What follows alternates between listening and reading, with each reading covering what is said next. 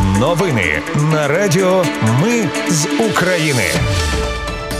Вітаю, це Радіо Ми з України. Мене звуть Анастасія Вихор і Ви слухаєте головні новини середи 26 липня.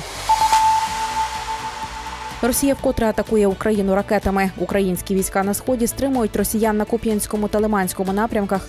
Для підтримки контрнаступу на фронт вирушають 1700 розвідувальних і ударних безпілотників.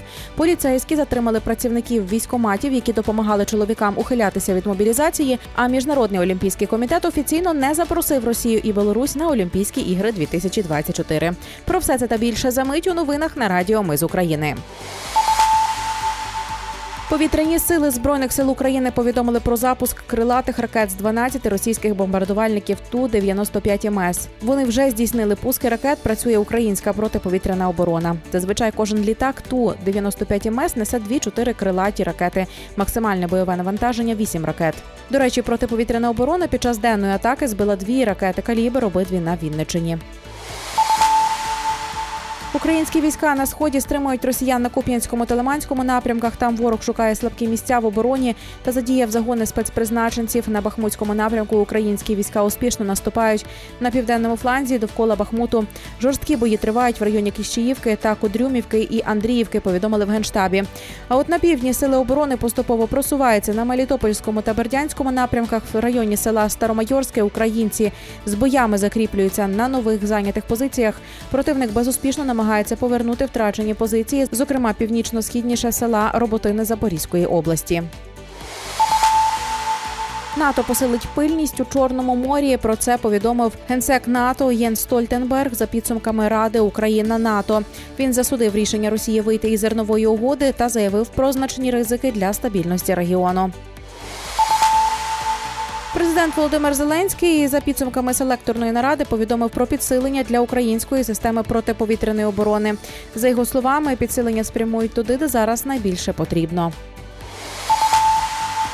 Голова служби безпеки України Малюк підтвердив причетність служби безпеки до вибуху на Кримському мосту 8 жовтня 2022 року. Тоді внаслідок вибуху нагадаю було частково зруйновано два автомобільні прольоти. Голова так званого парламенту окупованого Криму Константинов звинуватив у вибуху тоді українських вандалів.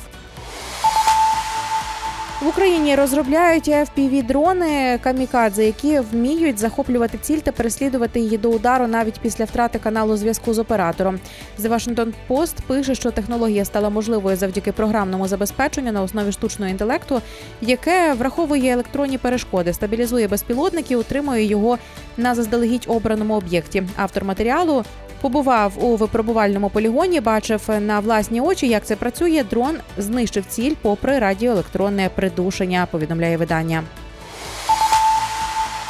І для підтримки контрнаступу на фронт вирушають 1700 розвідувальних і ударних безпілотників. Про це повідомив міністр цифрової трансформації Михайло Федоров. Серед цих безпілотників є пташки із штучним інтелектом, який допоможе ефективно розпізнавати і знищувати цілі. Ці дрони придбані в межах проєкту Армія дронів, який за рік роботи трансформувався в велику державну програму для розвитку українського виробництва безпілотників. Федоров зауважив, що в межах проєкту 40 типів українських дронів вже мають допуск до експлуатації і отримують отримують держконтракти. Ще рік тому таких безпілотників було тільки сім. Поліцейські затримали чотирьох військовослужбовців територіальних центрів комплектування. Вони за хабарі допомагали чоловікам ухилятись від мобілізації. Наприклад, на Волині заступник начальника одного з районних військоматів вимагав тисячу доларів. На Дніпропетровщині службовець за тисячу доларів та 12 тисяч гривень обіцяв максимально відтягнути час призову. А в Чернівецькій області двоє військовослужбовців системно вимагали хабарі за довідки про непридатність. Тепер всім загрожує до п'яти років в'язниці. Колишній прокурор України часів Януковича Віктор Пшонка та його син виграли в європейському суді справу про виключення їх із санкційного списку. Блумберг пише, що суд аргументував рішення про скасування санкцій помилками в оцінці та сумнівами в тому, що вони ґрунтувались на достатньо твердій фактичній основі. Також суд сумнівається в тому, що в Україні дотрималися права на захист Пшонки та його сина Артема, який був нардепом від партії регіонів. Володимир Зеленський сьогодні підписав податковий законопроєкт 8401. Отож, із 1 серпня скасовується єдиний податок у 2%. Ухвалення цього законопроєкту є важливою мовою, передбаченою угодою із МВФ. Комітет із питань гуманітарної та інформаційної політики не підтримав відставку Ткаченка із посади міністра культури та інформаційної політики. Ткаченко сам нагадає, написав заяву на звільнення. Відставку не підтримали більшістю голосів. Тепер питання відставки міністра будуть розглядати на засіданні Верховної Ради. Я ж нагадаю, що Ткаченко ввечері 20 липня повідомив, що подав заяву про відставку через хвилю непорозуміння щодо важливості культури в час війни. До того стало відомо, що мультимедійна платформа іномовлення України, якій належить телеканал Дім та UATV, вирішила профінансувати виробництво 53 українських фільмів та серіалів, які перемогли в конкурсі.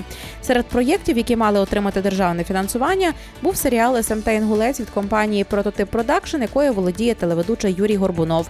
Він вже заявив, що відмовився від державних 33 мільйонів гривень. І на завершення гарні новини. Міжнародний олімпійський комітет офіційно запросив 203 країни на Олімпійські ігри 2024. Запрошення не отримали тільки три країни: Гватемала, Росія та Білорусь. Ці три країни не будуть представлені зі своїм прапором на Олімпіаді в Парижі.